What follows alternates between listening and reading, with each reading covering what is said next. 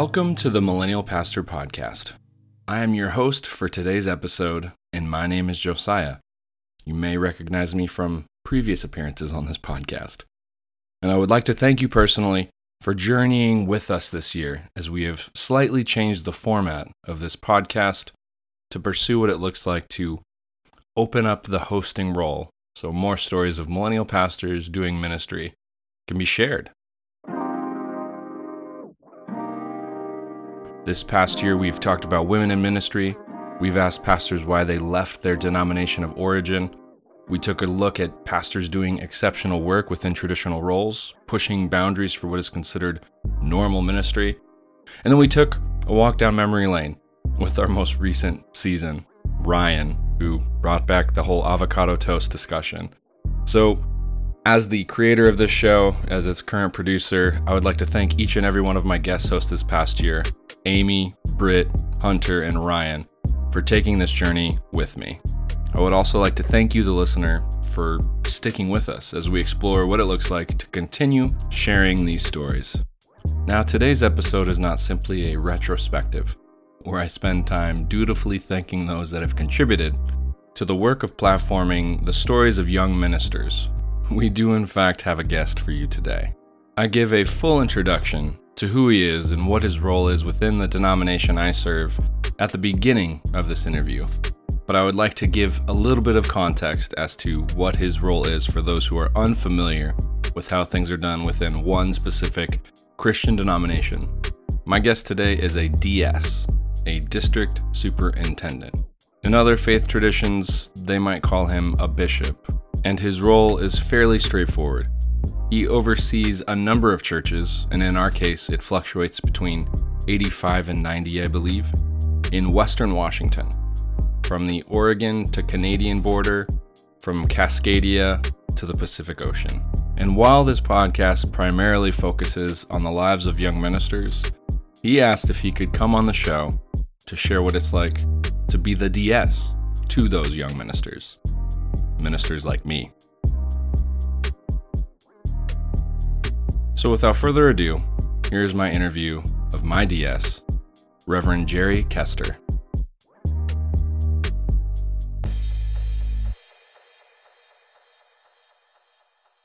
I'm sitting at a table with Reverend Pastor DS, soon to be Dr.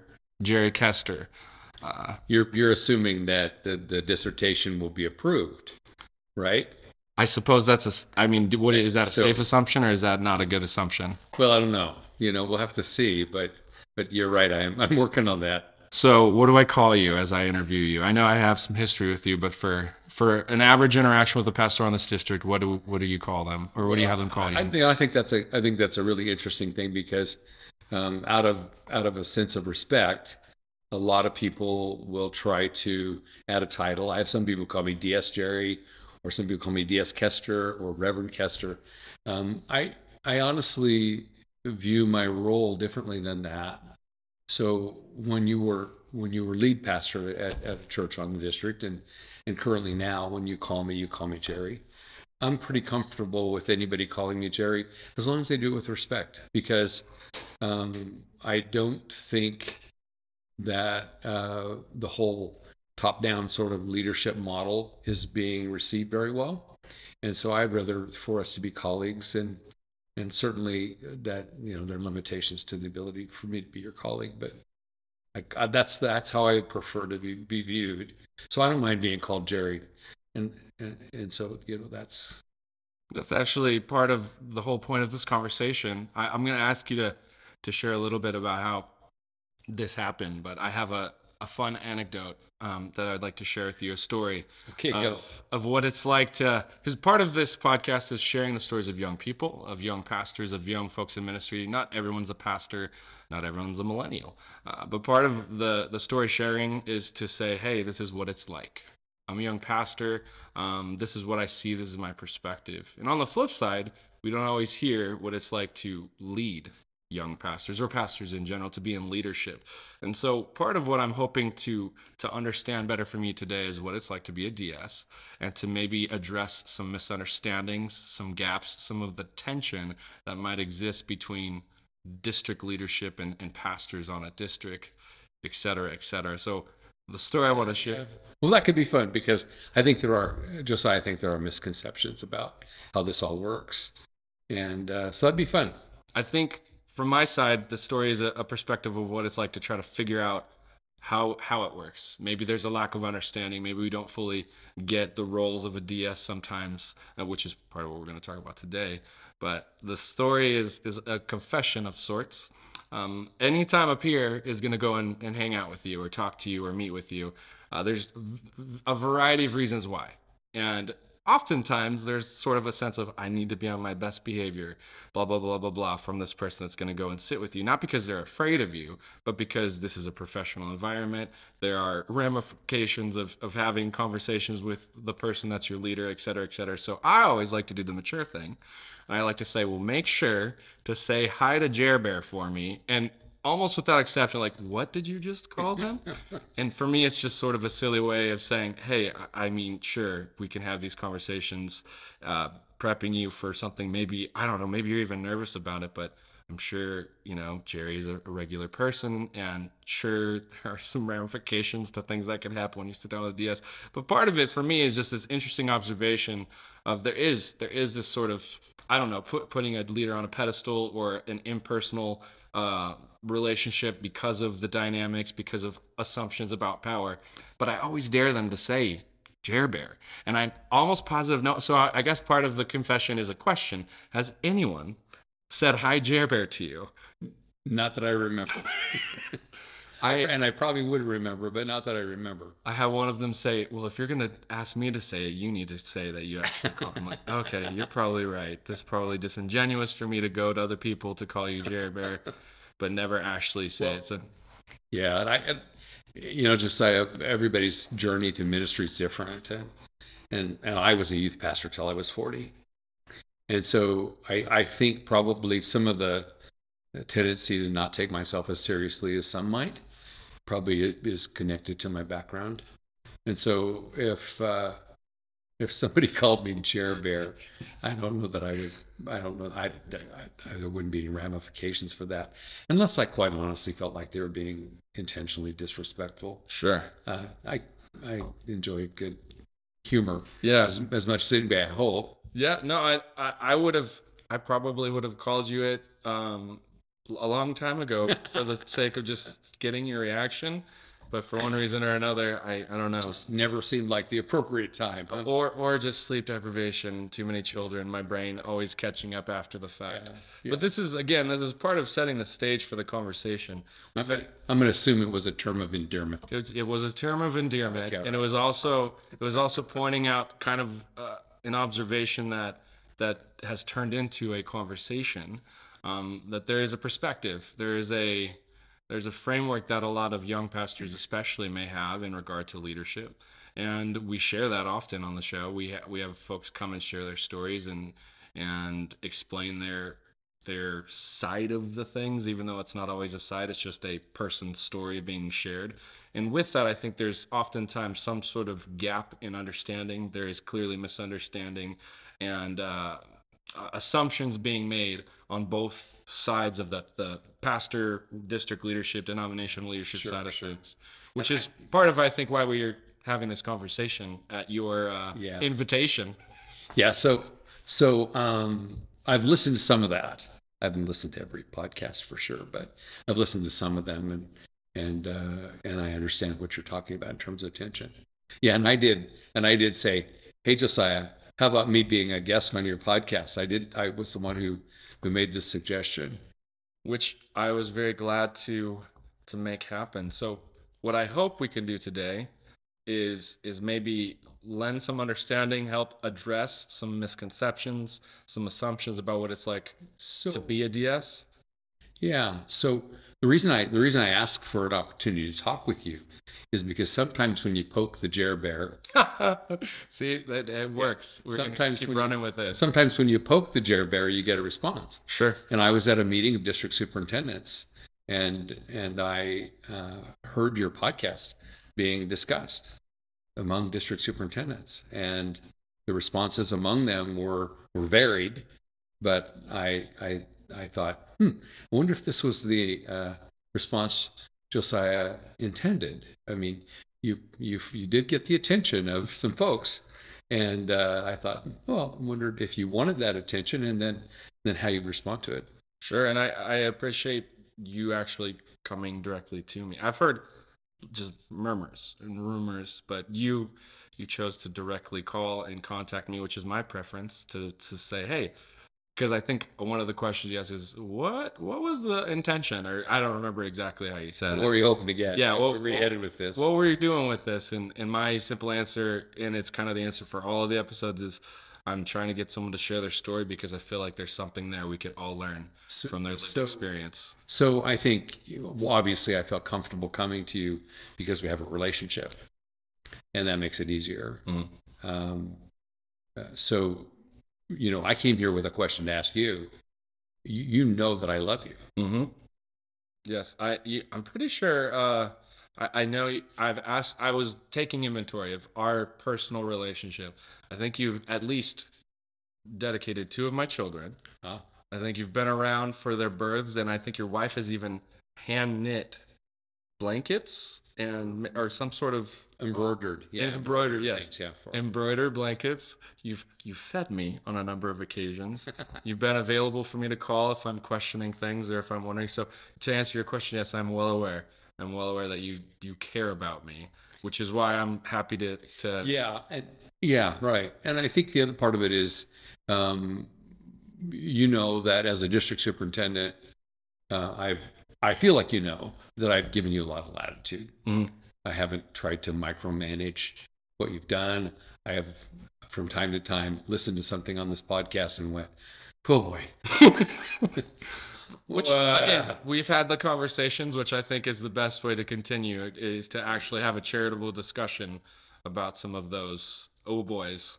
Yeah, and part of the and part of the the thing was that my colleagues, some of my colleagues, um, were hurt by your podcast and felt that they were not treated fairly and in an environment where they had no opportunity for response or rebuttal. Uh, and so part of that was maybe I came here with the request to be interviewed by you in order to represent them a little bit Sure. and and then you know that I felt like at one point I got thrown under the bus on your podcast, and so my response was to call you and say, "Ouch, Josiah, my goodness." And and I I do remember I remember initially going, "Oh, I didn't connect those dots." yes, that was and I don't want to go into all the details because some of it's Yeah, other someone else's story. Sure. But I have I apologize then and I would apologize again now. The intention is not to intentionally throw anyone under the bus.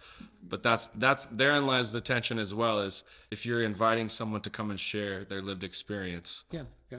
Well, and, and and you know, we're sitting in this small room, just you and me, and we could forget that maybe a few people might listen. Sure. And so we can forget that some of the people listening might be those who are uh, being discussed in in uh, sometimes less than flattering terms.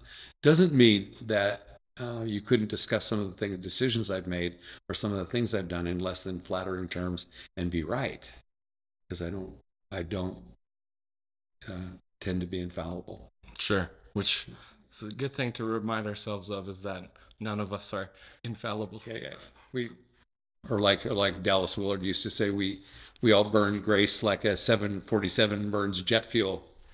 That is an interesting metaphor to, to consider. Yeah, yeah, yeah. Which is what leads us to this conversation today and and hopefully a, a better, more charitable discussion to say, hey, what is it like to be on that side of the, the metaphorical table? Sure. What is it like to be a DS, to make these decisions? What goes into it? What is it like to, to walk a mile in your shoes, so to speak? So everybody operates in their own armor Mm-hmm.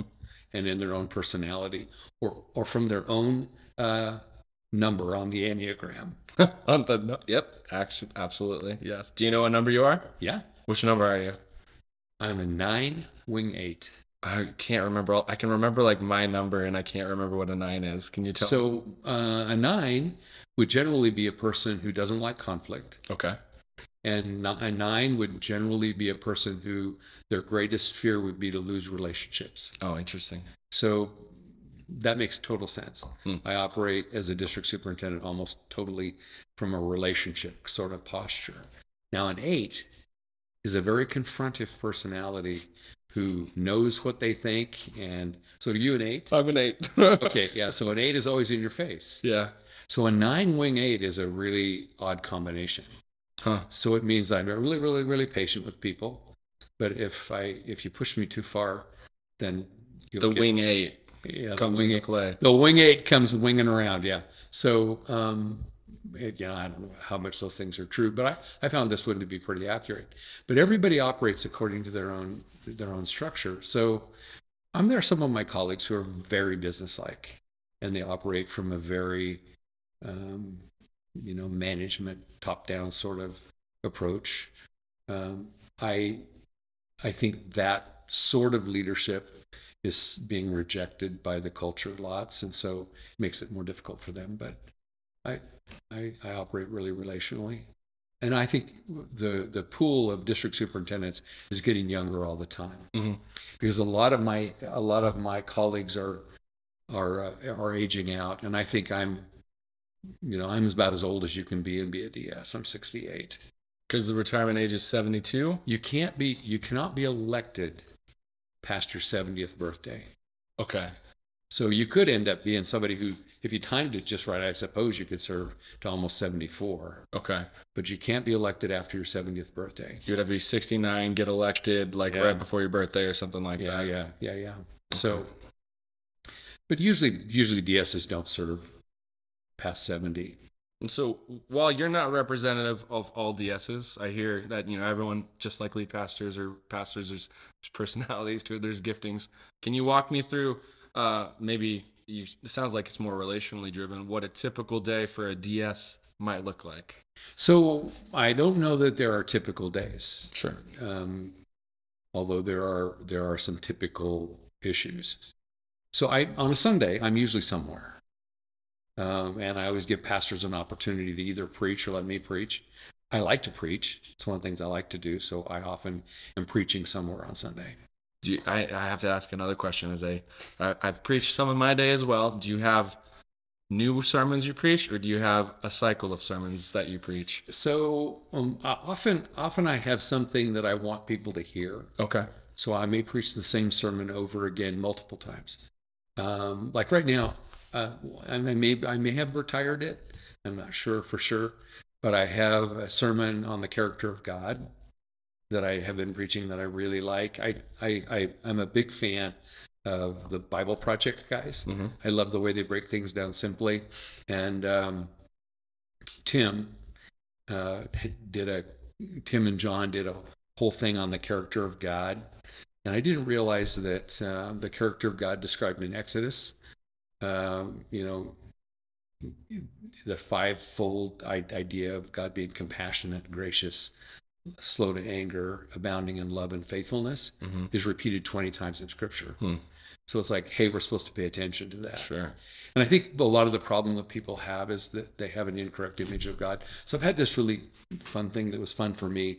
I've done a lot of preaching of that around the idea that uh, that this is what God is like, according to His own self-revelation. And so sometimes I'll take a sermon and I'll preach it for a long time. So with the the typical, it sounds like more of a week uh, that you have in your mind. You're you're going to different churches. You might be meeting with pastors on your district. Um, but I'm curious: is this something that has stayed static from day one to now, or have you tried in different seasons to DS in a different way? So um, one, I've tried to DS from a, I've tried to be a DS from a relational position. So early on, I was everywhere. The first year I was a district superintendent, I drove over thirty thousand miles, Oh my goodness, um, that's so many. just trying to be everywhere. So we have we have we have a, between eighty and eighty five churches, depends on how how we are planning and closing them. Uh, so I tried to be everywhere and and get to know everyone. And I think for me that was essential because I wanted I want to lead from a relational position. So try to get everywhere. Now on the back end, I have I have an expiration date. I don't have it stamped on the bottom of my foot, but but I I cannot serve past April of 2025. I will be 70, and so um, that'll be that'll be when I retire.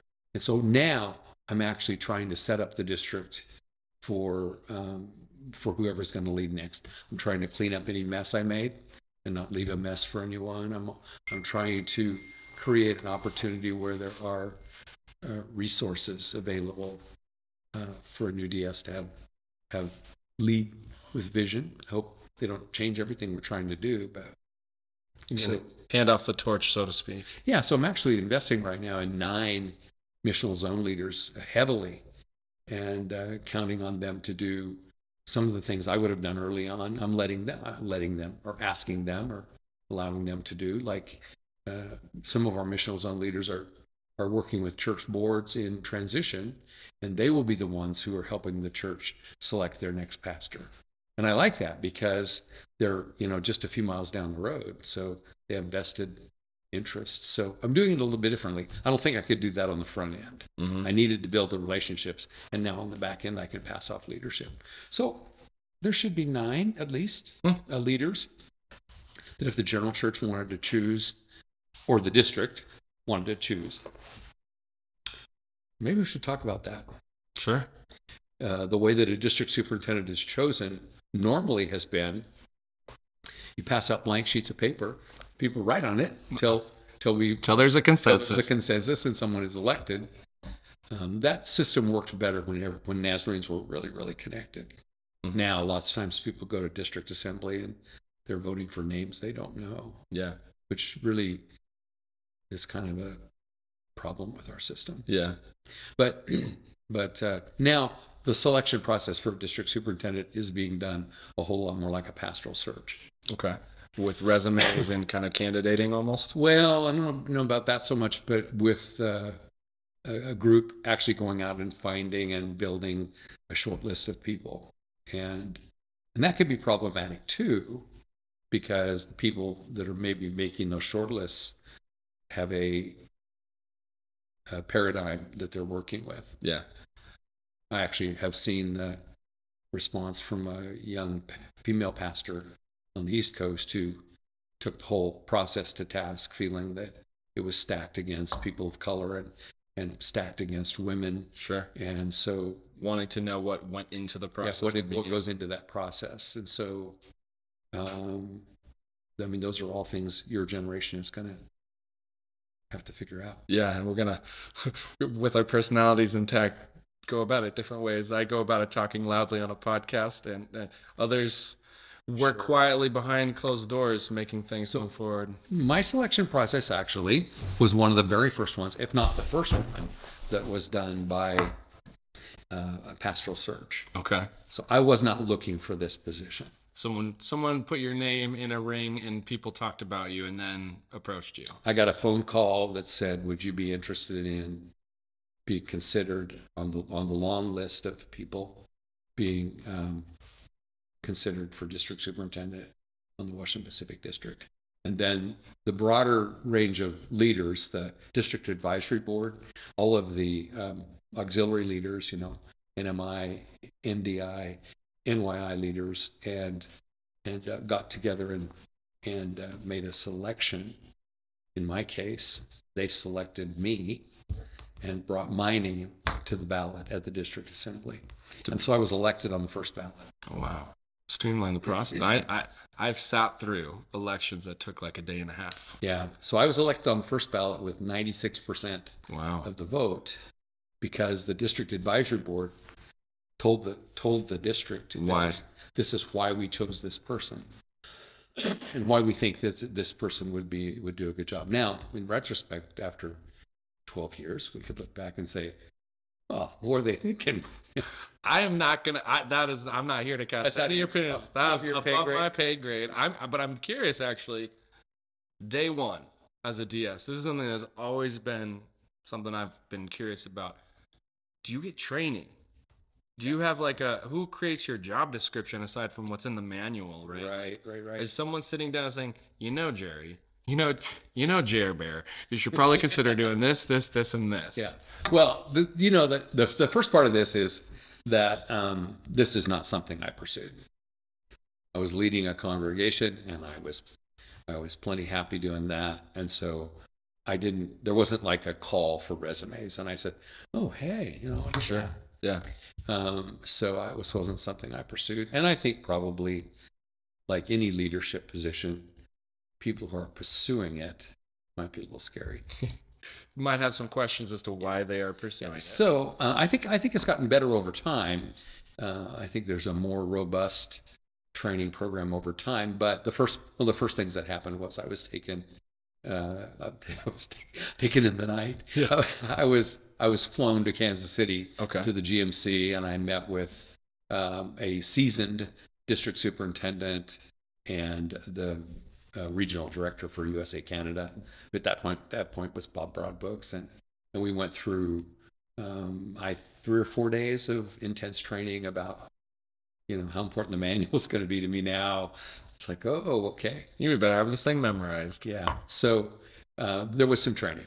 Then uh, there is annually a thing called DSLDP, District Superintendent's Leadership Development Program. Okay.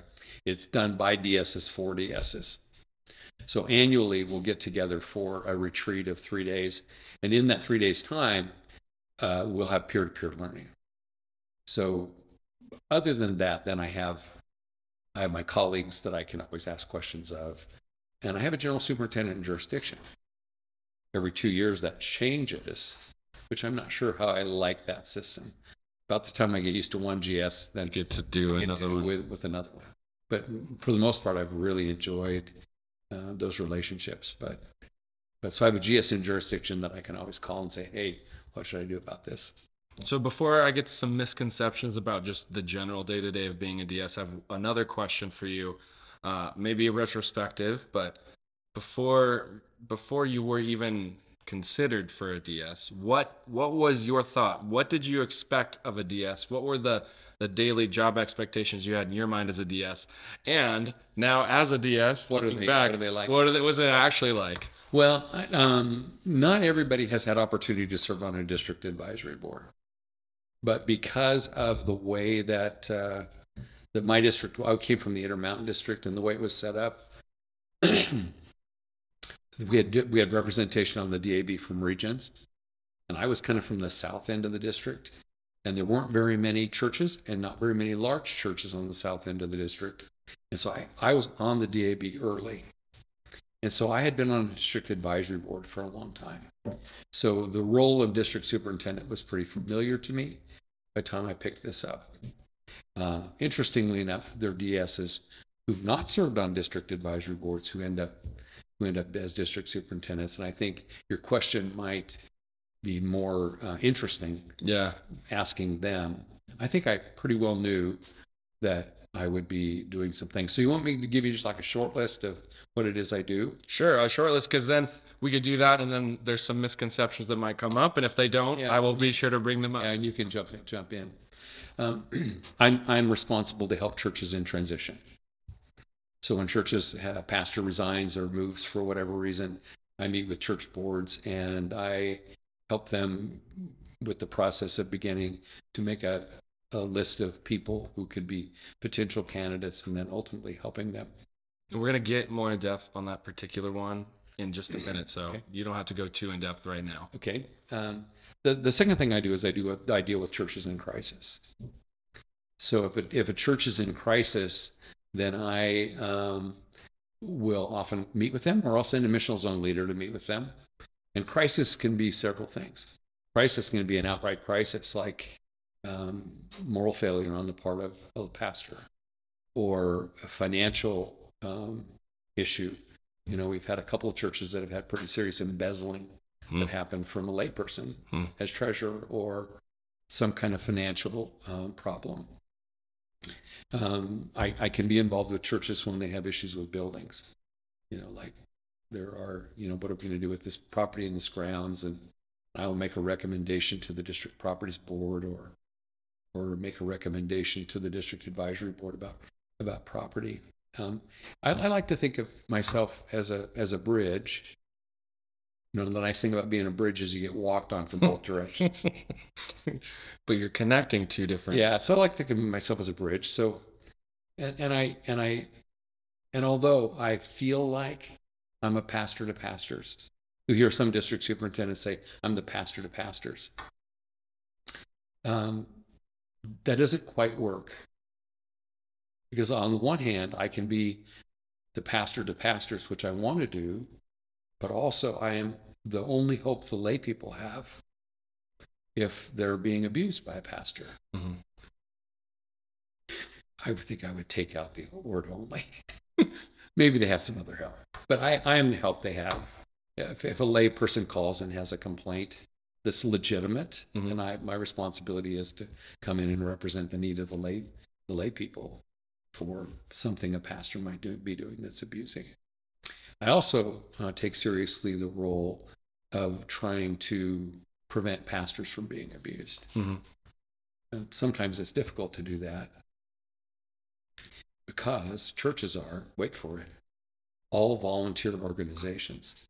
Herding cats. Yeah. And and volunteer organizations mean that everybody is participating because they chose to. Mm-hmm. So sometimes my ability to clean something up I'd like to clean up is limited by people's willingness to let me. Sure. Which is there is actually a, a perfect segue to a misconception that again ties in my really silly Jer Bear story. Uh, one of the misconceptions, assumptions of oh I'm being called by the DS. And I'm not going to say Jerry because I have friends that are not on this district as well, so I'm not going to try to throw you under the bus while talking to you. Is what did I do? I'm in trouble for something, Yeah. right? And so that's why some of the time, I'm like, tell Jer Bear hi for me and good luck. Thoughts and Yeah. prayers. Yeah. So I think I think one of the things that does seem strange to me is that um, people do have a tendency to think if I'm calling that they did something wrong, Sure. and there's some reason for that because sometimes the reason I'm calling is because something did somebody did something wrong. So like like if you on a Sunday morning stood up and told the people that when you die your soul goes to a used car lot in Yuma, you'd probably get a call from me that. Say, hey, "Hey." let's talk about that. Let's talk about heresy for a minute. Let's talk about let's talk about how that works. Um, so sometimes I am calling because I need to talk with a pastor about something that needs to be cleared up, but most often not.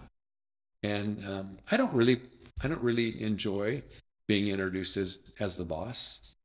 Um, I get it. I get it. Why often on a Sunday morning somebody says, "Hey, my boss is here," but I don't view my position that way. I often, in fact, my, my cell phone number is not a secret. And now that's part of the, probably part of the relational part of who I am. And I usually will say to people like a board, I'll say, everybody get your pencil out. Here's my cell phone number. And you're you're very good at calling people back, I will say. Like that was one of the things coming in, I was not expecting you to be as available or um yeah, just available in general as far as phone calls go. So Yeah, I'll, I'll try to get back to people. And then truthfully, truthfully, Josiah, I say to, I say to boards uh, and pastors, I work for you. mhm. You pay me, I work for you. And actually, that's how I feel about it. Sure. You, you pay me and I work for you. sure. and I would I, I work for you as a calling, and so um, I don't don't particularly like being introduced as boss, but I understand why someone might do that. But that's not how I feel about the job. Well, I think part of the misconception as well is that the folks that get in trouble, their stories get airtime, and there's always a DS associated with that as well. So there obviously are, uh, th- there is some sort of measurement of accountability or power, whatever you want to call it, that comes with being a DS. That has to be the one to deal with. If I So- talk about used car lots and souls and in Yuma or whatever. Yeah, so I would call you up and say, "Let's get coffee." Yeah. Right. And, and I, I want I think that's part of the good thing about being in a denomination Yeah. because you've seen lots of independent pastors who are able to get up and say whatever Mhm. and do whatever, and there's nobody to call them to account. And we've we've seen some stories about that. Yes. and and in our denomination there's cover for the for the lay people who call and say you know the pastor's preaching heresy Yeah. then there should be a responsibility on my part to at least check it out Sure. i will always assume the best Yeah. i'll always as, Well, usually it's uh, of someone. I, I want to give somebody an opportunity to explain. Sure. But um, sometimes I've said, yeah, don't, don't you don't want to, probably don't want to say that. Here's the reason. Sure.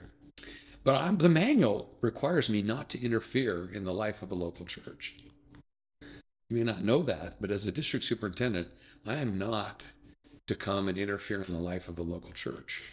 Meaning you can't tell me to not change my Sunday school from this time to this time or what curriculum to teach or et cetera, et cetera. I'm, I'm supposed to cooperate with the pastor and the board in their vision for the development of the church.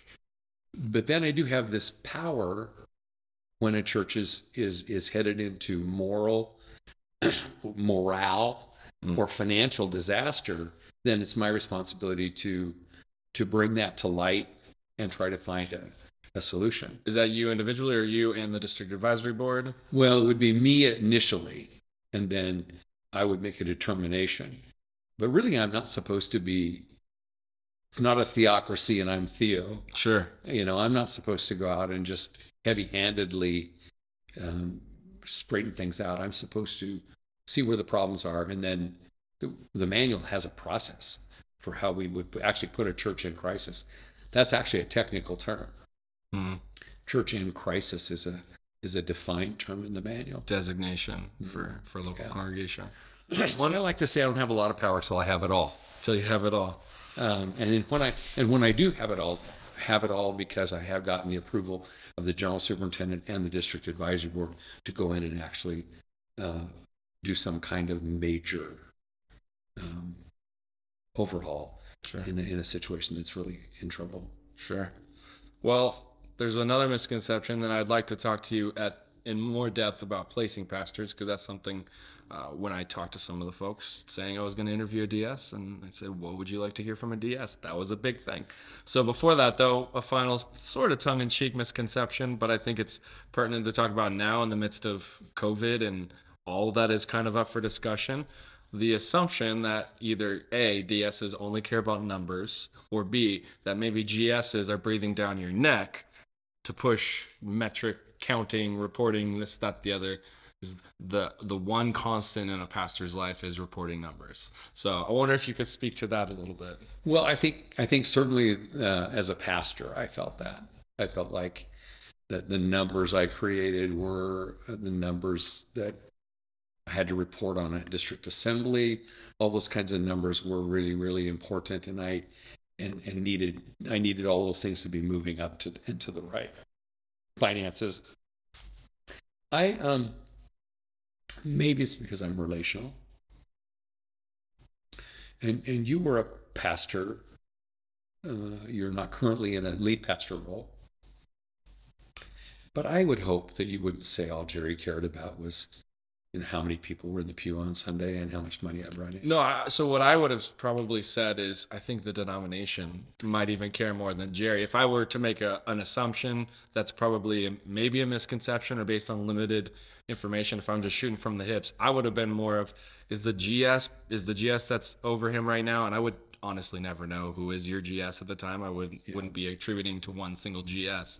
I would have maybe been more in the camp of is this like a general church emphasis that he's having to march to the beat of? So, you know, I've not. I've been doing this for 12 years, and I've not had a a um, general superintendent talk with me about the numbers at all. Um, Interesting. I've had general superintendents concerned about, you know, decline and talk about decline. and the Washington Pacific District you know, we're on the I 5 corridor, we're in Seattle, we're, we're in a very liberal part of the United States. Um, developing churches is harder here. Mm-hmm. At least I like to think it is. Um, I would agree. Um, and I've had reports from people who've tried who tell me that it is harder here. I have found every general superintendent I worked with to be most interested in me as a person. Mm-hmm. I found them to be most interested in how they could support and help me. I haven't found any of them to be heavy-handed or um, or or trying to, you know, like get your own straw, make more bricks. Sure. I haven't found them to be like that at all. I think there's probably just an undercurrent of maybe the pressure to do exactly what you said you felt as a lead pastor is success equals up and to the right. So maybe maybe that um, for pastors mm-hmm. or for me personally uh, comes more from my own sense of not wanting to be a failure. And and so I, I put that pressure on myself, wanting things to move up and to the right, so that um, so that I don't feel like I've failed. Because um, you have your own probably DS metrics that you're also worried about going up and to the right as well, right? Yeah. So all my metrics are controlled by what local churches turn in. Sure. So I do know some district superintendents that can be pretty intense about numbers. Mm-hmm. Um, I want to say this just a little tongue in cheek. Sure. If I demand better numbers, I will get them. Yeah. Okay. Absolutely. And and what I do when I do that is I make pastors neurotic. Yeah. And and you know it really made me sad when I heard a young pastor say that they throw up the whole week before district assembly because uh, they're so worried about coming and not looking like they were successful enough. The swing side of that, the opposite side of that is without accountability, lots of times there isn't any development. So there needs to be a balance. You know, where's the where's the point at which we, we don't take these things seriously enough, that nobody feels accountable and who cares. And the other one is where we raise the level of accountability for numbers so high that we forget what we're why we're doing what we're doing. Sure. And so trying to figure out those things. I've said it really loudly, and I think it's it's been heard by the district. We we don't compete with each other. We're not about competing with each other. That's not what we do. And so um, I, I, I think it, and I, then again, I think that might be part of my makeup. Maybe other districts do it differently, but yeah, I think the you're you're touching on something that's important to note. The kind of psychological side of it is just the achiever tendency, maybe even of a lot of pastors. But I do, I get the sense at least that there is still that holdover. You know that these numbers are are the bread and butter that helps us, and and sometimes they're overly elevated but that that's my personal take on some of that. Stuff. Yeah. So so you know, um, I think probably not focusing on numbers and and success and finances and all those things can be a bad thing too. But, sure. Yeah. No, you have to find the balance because uh, we were talking before we were recording about I, I, know how many people listen to this show, and that is kind of part of why I yeah, think the yeah. show should continue. So at some on some level, I'm aware of metrics myself for some of the things I do as well. And the old quote from a civil rights leader: uh, "If you if you're if you think you're leading and no one is following, you're just taking a walk." Absolutely. Um, but but uh, you know, to your original question, I don't feel a lot of pressure from the general church to somehow meet some metric. Although I know they're happy when I when my numbers are up. And I am too. Okay, that's fair. Well, I want to shift gears. Uh, there's interest in talking to you about a specific job function you perform as a DS. And part of that, I think, and this, some of this is conjecture, but some of this is kind of seeing the through lines for the number of years I've done this show. Millennials are now old enough in some people's eyes to become lead pastors. There was a lot of discussion when I first started out as a lead pastor. Oftentimes, I was explaining why I wasn't too young to do that. I would use metaphors like do you ask the cop how old they are when they're writing you a speeding ticket, or do you just try to respectfully take the speeding ticket because that's a silly question to ask a police officer who's pulling you over when you're speeding? Uh, so uh, that that's a whole other tangential conversation. I want to talk to you about placing pastors. Sure. Uh, there's there's some interest here because more and more millennials, younger pastors, are becoming lead pastors. And I think there's a tension there because they're inheriting some expectations from pastors before them, and there's a growing age gap, and there's some maybe imbalance in age representation of lead pastors. But before we get into all of that, I first want to know what your strategy specifically is when it comes to, oh, this church down the road is open. I need to begin the process of a pastoral search. Well, um let me kind of lay the groundwork a little better. Sure, sure. Um, I, have heard on your podcast uh, people upset with district superintendents because they don't allow enough women to lead or don't allow enough young people to lead or that as the district superintendent's got some kind of a gate and they won't let people through.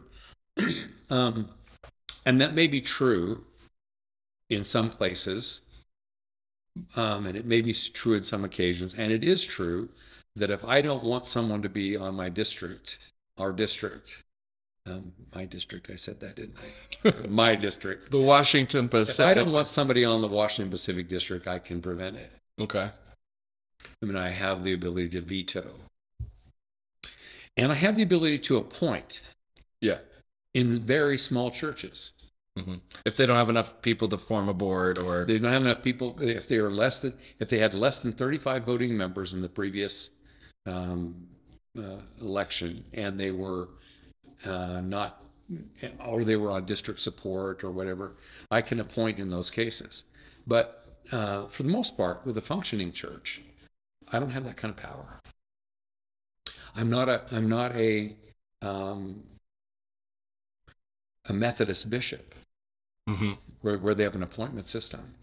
Our system, our system is is working together. So I have, uh, if I if I have a church that's open, I'll go and meet with that church board, and I have a packet that I give them that involves things like a self study, uh, and then asking them, you know, what is it you're hoping to do in terms of what your church looking for, and then try to build some kind of profile. Uh, once I have that profile, then I try to find people who can who can fill that profile. Sometimes I get it through resumes. So, and honestly, Josiah, lately I haven't been getting very many. Hmm. But it used to be that I would get, you know, maybe as many as ten resumes a month. I've interestingly enough, I don't know that that's just WAPAC. I've seen on various social media Nazarene groups or other church groups the same sentiment. Uh, we have open churches. Please come work here. right. At, yeah, my my my uh, my friend from NorCal, I know, has done a Facebook post saying we've got open churches. You should come work here. Yeah, and I've asked him, "How's that going?" I, I, I am I'm curious about that because I've not been getting as many resumes as I have had. So I try to find resumes. Sometimes I go out and search for them. Uh, often I will. I, I- think Josiah. I think I called you and said, Yeah. "Hey, tell me about some of your friends you've met. I'd, Sure. I'd like to know about them." Yeah, yeah. So I have a variety of ways that I look for Did you, candidates. did you go to the job board, the Nazarene job board? Um, I have I have been to the Nazarene Job Board. Um, There's that other one. I can't remember its name. Oh well, you you, you pastor match is what you're thinking. Yeah, of. yeah. yeah. That actually uh, isn't operating anymore. Oh, okay. So, yeah, I've, I've I've been to the Nazarene Job Board. I've actually posted a church on the Nazarene Job Board Hmm. for a lead pastor, which is unusual. Hmm. Um, and I haven't been there a little bit, and maybe need to go back and check because I know they've been really doing some work trying to upgrade that.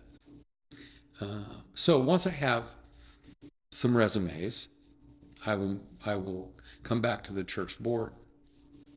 I always ask the board, "Would you be open to a female lead pastor?" hmm Um, and it's interesting. They get mixed responses. Get mis- mixed responses, yeah. And sometimes it's the women who don't want Hmm. a woman leading them. Is the, I mean, chalk it up to they don't fully understand Nazarene stances, or just personal preference wins out the day, or what? Well, I think sometimes they don't understand the Church of the Nazarene, and and I do I do explain to them. I actually have a I actually have a trick question that I ask. What? Well, now you have to ask it. I, and I, um, I ask um, if Aquila and Priscilla were coming through town, could be in your town for the weekend, would you let Priscilla address the church? Hmm.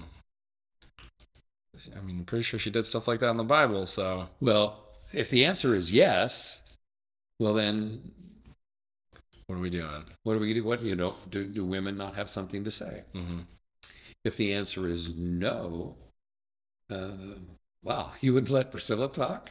Amazing. So I, you know, I think it's problematic both ways with that question, but trying to help people understand that that uh, not only the history of the Church of the Nazarene, we have believed women have a voice, but uh, but that but that women can lead. If if the church says no, do you spend any time trying to convince that? I mean, you ask this question, and then if if that just kind of falls on deaf ears, do you push it any further than that, or no? Not a lot. And the reason I don't is that if I forced a somehow forced a search circumstance where a woman lead went into a circumstance where, Where they didn't want to. where they didn't want a woman lead, then I'm, I'm just creating an environment where that leader would, would suffer. Sure. And I don't ever want to put someone in a position where they can't be successful. Sure. So then do you go into uh, I know I I don't know how much has changed, but I filled out a pretty long survey questionnaire thing. Yeah. And that's that's the profile building then that you're kind of gathering to So the profile thing is on the church side. You know, they're trying to talk about Oh, they're creating the profile. what they're looking for. But then I have a questionnaire that uh, I I send to potential pastors for them to fill out that talks about a variety of things. What do you? What's your philosophy of ministry? What do you think of evangelism? And how do you how do you do evangelism? Stewardship, your preaching style. How do you disciple? Um, how do you manage conflict? All those things that are in that questionnaire give the board an opportunity to know the person a bit through paper before they set up an interview. Um, but I try not to influence the process unduly. hmm So in general, are you are you doing something as simple as matching the questionnaire, the things you glean from the questionnaire with the profile, what the church is looking for? Yeah, generally, and and and yet also sometimes because it's it's um, many of these things are, are going to be the same. Sure. Sometimes I just try to find uh, the best solution for the local church I can, and make those available, and then let them choose between uh, uh, some candidates. Now, at that point, the board pursues a, a candidate or they don't, and there's a whole bunch of votes that subsequently take place. And you, once the board votes to say, yeah, let's pursue this person. I mean, are you still sort of in the in the? Yes. So, do you th- is this interesting? You think to your listeners? I I'm intrigued by it, so I'm not Okay, going to speak for so everybody. the first, first thing is I give them a group a group of resumes, probably no more than five, and I and I ask them to to rank them, and I and there's a prayer process. I really like them to go home alone with them and look at them and come back to the meeting so that like one board member doesn't control all the others yeah. and let them have a conversation about which who they want to interview first. I prefer that they interview one person first. I don't like to get into some kind of a well, we're going to interview five. And try to keep track of what they all said. Yeah, yeah. I like them to come to a consensus that this is the person we want to interview first. because because of Zoom being so available, often that first interview will be a Zoom, and I like it to be a get acquainted thing, Yeah. not so much a not so much an in-depth interview as it is just let's get acquainted and see if we see if we think that there might be a good match here, and then following that, then if they liked that interview, then I want them to get that person on site, uh, that person and their spouse on site. So at the at the point of the board bringing them there on site, then the congregation votes, and that's the the last official time that the the denomination or you, the DS, is involved in this official process of placing a pastor. Well, so so the I like it. I like it to be three steps. I like there to be initial conversation to see if see if this is a good match. You know, kind of think of it as a first date. I like the second part to be a board interview, and then I like the candidate to go away and let the board think about it, let the candidate think about it, and then the third opportunity is for them to come and meet the congregation, which usually leads to a, a congregational vote within a week or two. So on the And then I then I then I'm done in the process. Yeah. on the flip side, you're this is your placing pastor's job. Curious, just this is more a personal, especially after talking about I like things going up and to the right. Yeah, yeah. What does it feel like as a DS to have open churches? Well, it, it, it, it feels like a great deal of pressure for me. Um, I think I carry it a little better now than I used to, but I feel a lot of responsibility. Uh, we had we had uh, we've had as many as 14 churches open at a time, and since COVID, we've we've uh, transitioned nearly 20 churches, and so that's a fourth of the district. Um, so I feel sometimes I feel some sense of panic almost that I've got this church I've, I've got to find the right leader, but I've learned not to lean into the into the anxiety of it, but to, to, at this point to trust to trust God to help me to come up with a, the right solution. Instead of forcing a solution. Yeah, right. and, and I'm not the only one who speaks into to the process, but many times churches don't know where to look. Mm-hmm. And so I'm the one doing the searching and the looking. Um, and so, and, and you know, Josiah, I just find usually uh, from a source that maybe I didn't anticipate that um, a name will surface and, and I'll think, hey, I should look into that. I should look into this. Like like one church, I was doing some prayer and fasting, just thinking, God, I've got to find a solution. I've just been trying, and they'd interviewed someone who turned them down, and they were getting discouraged, and I was getting discouraged, and just prayed and fasted one day, and and that afternoon, I I called a friend and said, you know, and they said, well, what about this person? And and and I know, I know, it's a little mystic, but I had a somebody text me that that afternoon and say, "Have you thought about this person? Same Hmm. person." Hmm. And I went, "Huh." Should look into this. And we ended up placing that person. The board called them. The congregation voted on them, and it's going very well. So I think there's a spiritual aspect to it. There, there should be in the process, but I don't have the kind of authority that sometimes I hear being discussed out there. You know, the DS won't do this or that. Sure. I can't I can't force a church to accept a leader that they don't want. Mm-hmm. Or if I do, everybody will regret it. Yeah.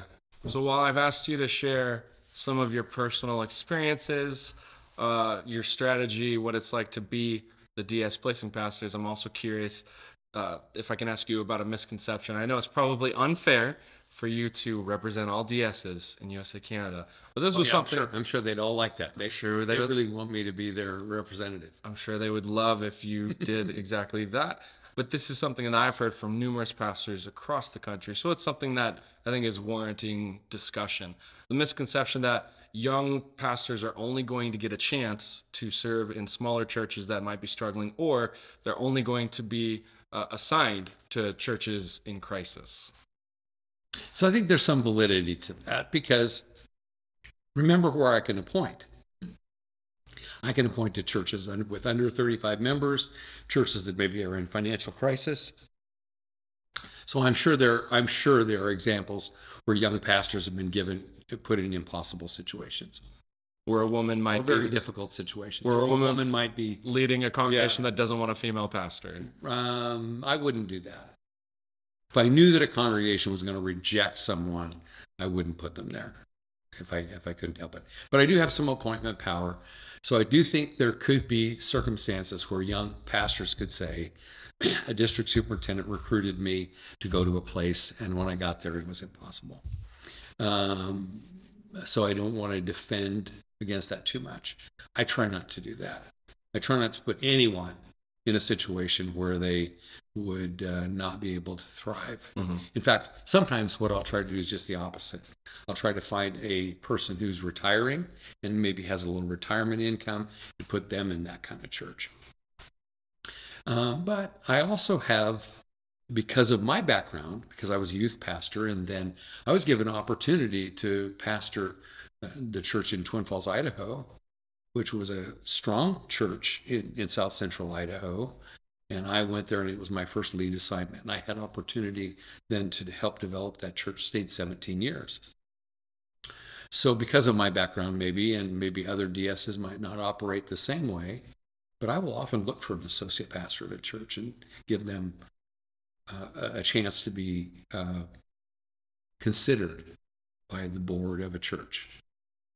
But remember, I don't, I don't assign pastors to churches. I give them some choices, and the church board really needs to make that decision.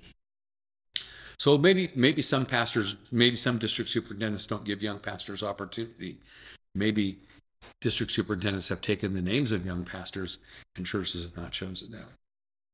So I, I'd have to know a little bit more about the circumstance, but I think it's more complicated than just simply saying district superintendents don't. Yeah. Well, in, in district to district, things can be slightly different. Might be so. Yeah, for sure. There might be some different approaches to, to the styles of management or searching or et cetera. And maybe, and maybe the truth is that uh, the failure to understand how many small, struggling Nazarene churches there are too. Because the DS is there and they're on their best behavior. yeah, they're, yeah, they're small. They're small, struggling churches that need that need leadership. Oh yeah, and that that as well. I was more making a joke about oh maybe they they would be put on they would be put in crisis if they behaved the way they oh, normally do. See, okay. But when the DS is there, Yeah, yeah. oh we're great, holiness We're people. doing we're doing fine. Yeah, Exactly. Yeah, yeah, yeah. Well, I have a kind of a final topic that I would like to discuss with you. It's something that I am maybe most interested in hearing what you have to say, especially since right now you're doing doctoral work. And can you can you give just a, a little snippet of what your doctoral work is in? Well, it's it's a little strange for me to be doing doctoral work. So so I will I will um, if I do all this in, in a timely fashion, I will uh, turn 70 and graduate all at the same time. So I can figure out what I want to do when I grow up. Pre- preemptive congratulations. Yeah, thanks. But Nazarene Theological Seminary, Seminary put together a, a doctoral program specifically for district superintendents, and uh, and it was in in uh, ecclesial leadership and mission. And so, given what we're trying to do on the on the district, trying to find some um, adaptive ways of doing of doing church and some adaptive approaches, it really interested me. And so I thought, if if nothing else, the the the being in the program and interacting with other district superintendents who were studying the same kind of approach might give me um, uh, some ability to do a better job of leading well on my way out. And so that's kind of the whole idea of, of adaptive leadership. The idea of missional leadership is the focus of the of the program. So I have a question that is is both. It's a both and. It's you personally as a DS, uh, but also representative of DSs in general. Uh, when, how long ago did you first become a DS? How many years has it been? So I've been I've been a district superintendent. It will be 12 years in April. So 12 years ago, you became a DS. How m- many years ago did you start being a lead pastor? Okay, so I was a lead pastor before that in one congregation, and I went there when I was 40. Okay. But prior to being a lead pastor, I spent 18 years in, in youth ministry. So even even the youth ministry conversation is a but basically the question is this: How do you think my experience or a millennial pastor experience stepping in first day as a lead pastor or a youth pastor, pastor in general, has differed from what you experienced when you started off in ministry? Well, um, we used to have to wear suits and sit on the front. yeah, that's a big difference. you know, watch the back of the preacher while they're preaching and look like you're interested Oh, because you're in front of everyone sitting in a suit. yikes. So a lot of things have changed. Um, I, I I think that um, I was I was taught how to lead a church that was going to be centered around a Sunday morning event, hmm and that that Sunday morning event was going to be the thing that drove everything else in the church. And so, as a youth pastor, it didn't matter if I had 75 kids on Wednesday night. The question was, how many of them come to church? And if they weren't in Sunday morning worship service, they weren't in church. Hmm. So uh, that that Sunday morning worship service was the driving uh, force of church development and that attractional model of church is what I learned how to do. And I think that generally, I think when I talk to younger pastors currently, they aren't as excited about developing an event and caring for a building as I, you know, kind of was prone to do when I was first involved in ministry. I think they're looking for some more, maybe, uh, different approaches to ministry. Which leads me to the next natural question I have. How has that shaped how you navigate the different perspectives? I mean, was that something you came into being a DS very mindful of? Was that sort of a surprise? Oh wait, this is this is going a different Well- direction. Well, I think um, I came in having been successful at developing an attractional model of church, developing the Sunday morning worship service and centering it around that worship service. So I was pretty successful at that. So my assumption as a district superintendent was that everybody else could be too. We would that's that's the approach we would use.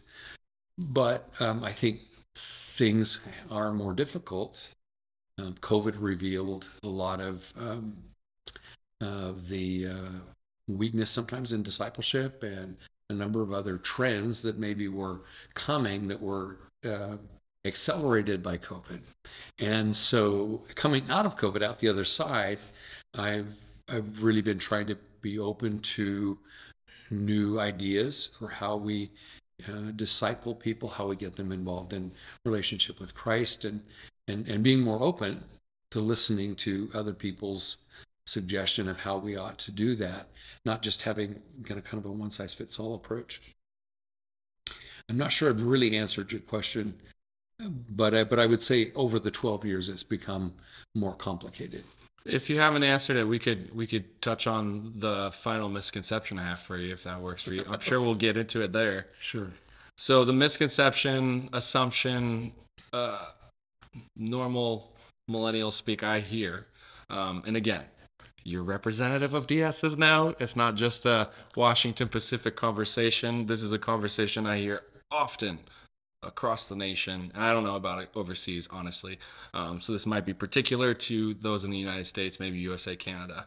But the assumption is that a DS has been out of ministry for a while, or that they have only led large congregations. And then to compound that, you got what we addressed earlier. You have smaller congregations that might be okay with the younger pastor, or they might be assigned.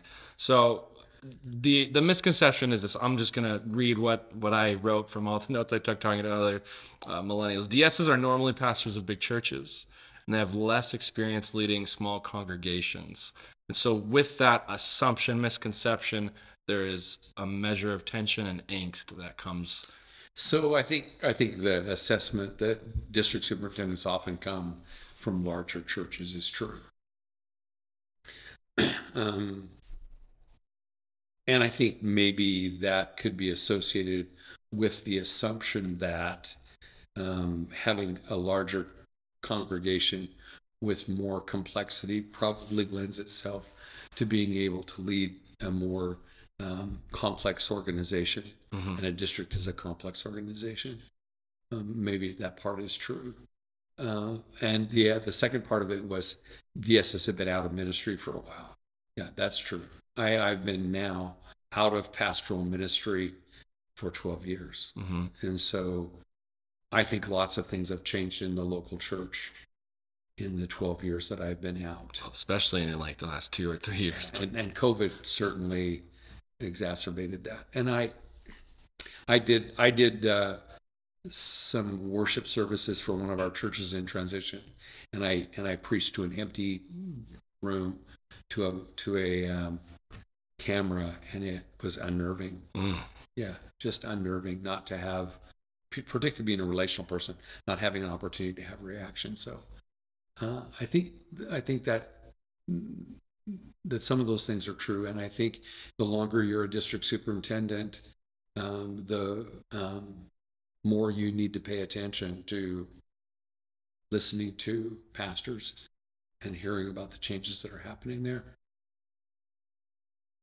you pretty much touched on. I mean, the one thing that you were worried you didn't answer was how is that? Uh, how do you navigate these differences and perspectives? And I think that piece right there, where you're trying to pay attention, kind of answers it. So, uh, can you give a little bit more of what paying attention looks like for you? Maybe this is just specifically Jerry, but what is it that that paying attention looks like as a DS? Well, I think it just pretty simple involves listening. And and I, because I'm a verbal processor, I have a tendency to talk and not listen. So, and I and I would if I would if I have one thing that I think I would see a weakness for me all along has been not listening well enough, and so I try to listen. And um, another thing about being an Enneagram Nine is the ability to see both sides. Uh-huh. So I try to listen to both sides and I try to be fair to both sides. But uh, but it's it's as simple as listening, hearing what someone is really saying, and and then not minimizing. Uh, I th- I think I find a tendency to you know want to give a simple solution to a complex problem, oh yeah, if you just do this, it would be resolved. And I don't think that works very well. I don't think anybody enjoys who is feeling a complex issue enjoys the We'll just do leader- this. The leader just saying, "Well, I'll just do this." Or It'll- I did this. It'll You know, fix it. Yeah, here. Yeah, well, here's what we did. Yeah, that'll work. Uh, yeah, I think I think listening and understanding the complexity of things, and then also remembering that volunteer leadership is the most sophisticated leadership in the world. Hmm. If you can lead a volunteer nonprofit, you're one fine leader. Takes so much extra work to do. It does. You know, you know, just say there's one thing too that if we're if we're kind of kind of winding down here, that that I think I I, I really want to say. I listened to some of the angst from young young people. A lot of the angst around the process for toward ordination, um, and I think we could we could probably all strengthen our ordination processes. And I think some ordination processes on some districts are better than others. Hmm. Obviously, they're not they're not all equal. They're all all those processes are being run by pastors who are volunteering time to serve in those roles.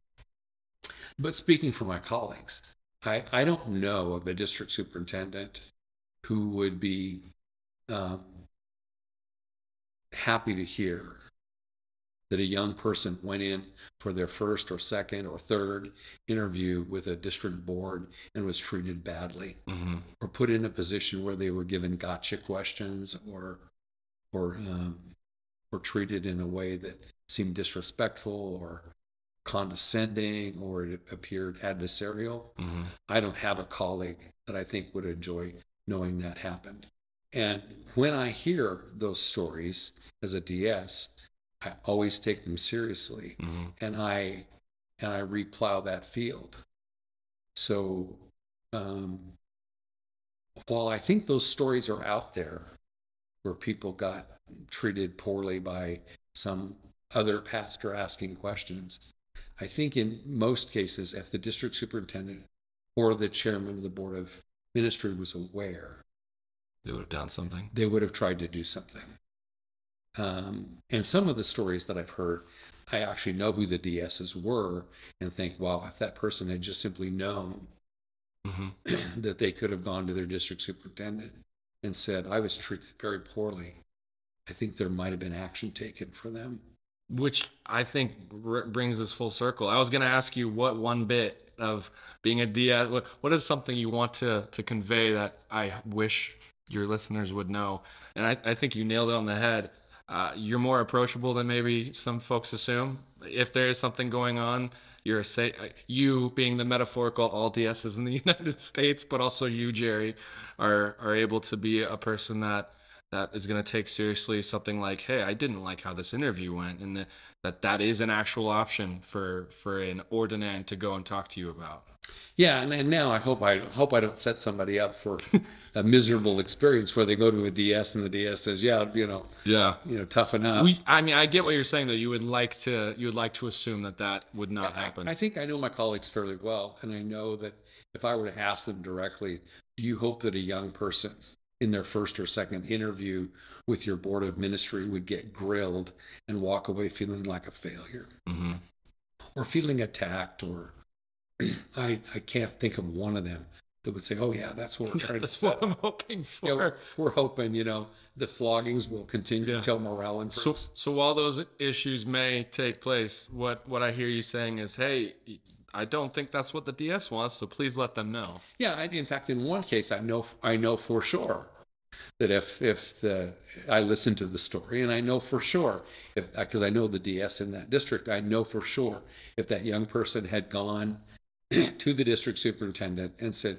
"Hey, here's what happened to me," that district superintendent would have taken action. Not okay. So it may be as simple. Again, part of what we're addressing is misconceptions. Trying to have a charitable discussion. Have hopefully, I, I feel like we've done a good job. Uh, hopefully, uh, letting you share what it's like to actually be a DS and convey some things you would like those that you serve, the pastors that you pastor, better understand. Uh, but very simply, is, hey, if that's not something you think should have happened, have a conversation with your Yeah, DS. I think so. I, I think so. Or or a pastor that they that you trust Mhm. who can carry the ball for you. Hmm Yeah, I think we we just recognize that there's so much tension right now, and so many young people who are, you know, disenchanted Mhm. or or you know, thinking of where they want to spend their life and their energy in ministry. we don't want to lose them Mhm. over silly things. I've, I've kind of reflected on our whole uh, conversation here and wonder if it hasn't been a little bit like watching paint dry. I don't think so. I invited I invited uh in one of the previous seasons I specifically said if you want to have a conversation with us, specifically DS's, I would love to hear because I think that's that's just honest to say, hey, these are stories that people are are sharing and so it's really charitable to hear what it's like to be on either side of the metaphorical table. So, Yeah, some of my colleagues may be uh, enamored with the power they have as a district superintendent or enjoy lording that over somebody, but I don't know them. hmm. I, those aren't people I know. The the people I meet when I get together with other district superintendents are people who are um, often feeling quite overwhelmed Hmm. by all the changes in the culture, feeling uh, a deep sense of responsibility for for for the future of the church and and have a deep love for Hmm. for pastors and young pastors in particular. um, maybe maybe just kind of as a an example of the, what I what I sense and feel in terms of responsibility. There was a meeting in 1904 on Queen Anne Hill in Seattle, Hmm. and out of that meeting in in H.D. Brown's home, he was a doctor, H.D. Brown, and uh, he'd already established in Seattle uh, a nursing home, uh, not a nursing home, a, a home for for mo- young mothers in trouble, and also uh, a children's home and uh, and that had been established before the Church of the Nazarene came to Seattle. But in that prayer meeting uh, on Queen Anne Hill, Phineas Bresee met with H.D. Brown and everything else in the Northwest as a result of that prayer meeting in 1904. Hmm. And I feel a great responsibility to that prayer meeting. Hmm. I sit in H.D. Brown's chair. I'm Hmm. the district superintendent of the Washington Pacific District. He was the very first district superintendent in the Church of the Nazarene. Hmm. And uh, so I look at 118, 19 years of history, and I want to be responsible to the church and to God about a sustainable future for the church uh, in the coming years ahead. So I think most district superintendents feel some sense of that same kind of responsibility. Well, I want to close with two questions, and I'm going to give you a choice in which order I ask them. Okay. One serious and sort of a wrap up type question. The other one's very silly. So, which one would you like first? Oh, I'll let you choose. You, you, you, you Let's start with the silly one to get it out of the way. Uh, I just I love this because I, I had a buddy that was on a district. Uh, he was the district secretary, and I would just call him like, "What does the manual say about? What does the manual like? Can you just read the manual yourself? What is there a section you wish, especially young pastors or just pastors in general, would be more familiar with?" Oh, wow. Okay. So so I, I pay a lot more attention to the manual than I than I ever have before. Um, I think I think I don't know that I can say here's a section I wish they knew better. But I wish that young pastors in particular knew how much trouble they can get in if they wholesale ignore it. Because if you ever get in trouble and you ever end up in court, you can be sure that the plaintiff's attorney is going to have a copy of the manual.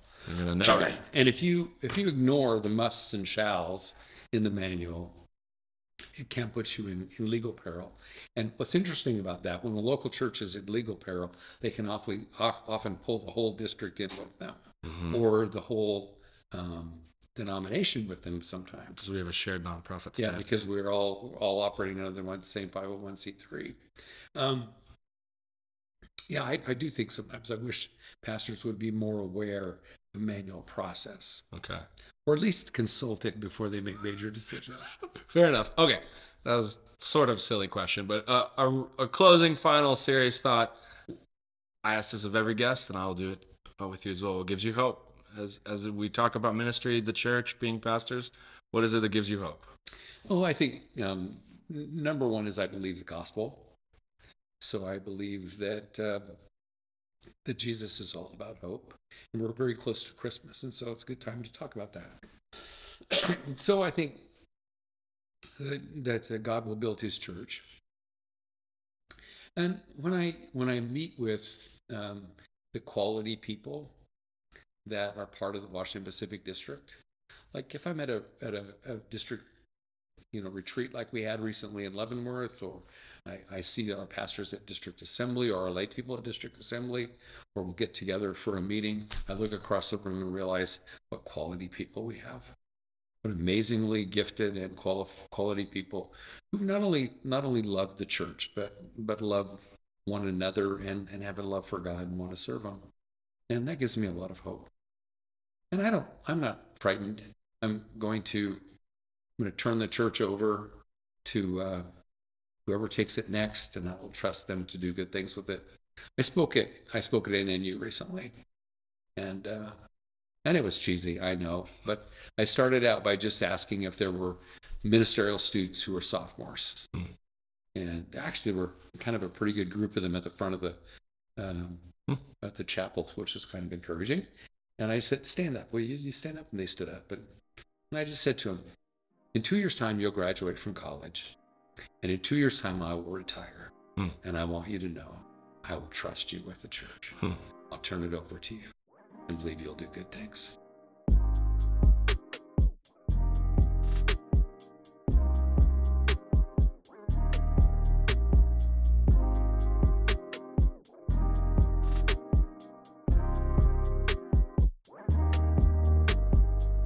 This has been my conversation with Jerry Kester, the soon to be doctor and DS of the Nazarene district I serve on. I hope Jerry was wrong and that you found it an engaging conversation, that it wasn't like watching paint dry. As we wrap up this episode, I would encourage you to rate, review, and subscribe, as it helps others discover the show as well. Also, stay tuned. We have a new season with a new guest host who is going to talk about some of the things that we discussed in this episode today. It's a season all about mentoring, and your guest host name is John Wren. New episodes will be available in January. Thank you for listening to today's episode and for letting me be your host once more. Until next time, my name is Josiah, and I have been today's host of the Millennial Pastor Podcast.